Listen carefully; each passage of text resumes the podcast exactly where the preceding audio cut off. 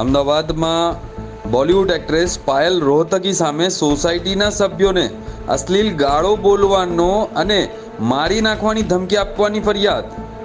નમસ્કાર દર્શક મિત્રો, આપ જોઈ રહ્યા છો ફેક્ટ બુલેટિન જો ચેનલને સબસ્ક્રાઇબ ના કર્યું હોય તો જરૂરથી કરજો. બોલિવૂડની એક્ટ્રેસ પાયલ રોહતકી ફરી એક વખત વિવાદમાં આવી છે. સેટેલાઇટ વિસ્તારમાં પોતાની સોસાયટીના સભ્યોની વિરોધમાં સોશિયલ મીડિયામાં અભદ્ર અને બીભત્સ ભાષામાં કમેન્ટ લખી ડિલીટ કરી નાખતી હતી. એક્ટ્રેસ સોસાયટીની મિટિંગમાં સભ્ય ન હોવા છતાં આવીને સભ્યો સાથે બોલાચાલી કરી અને જાનથી મારી નાખવાની ધમકી આપી હતી.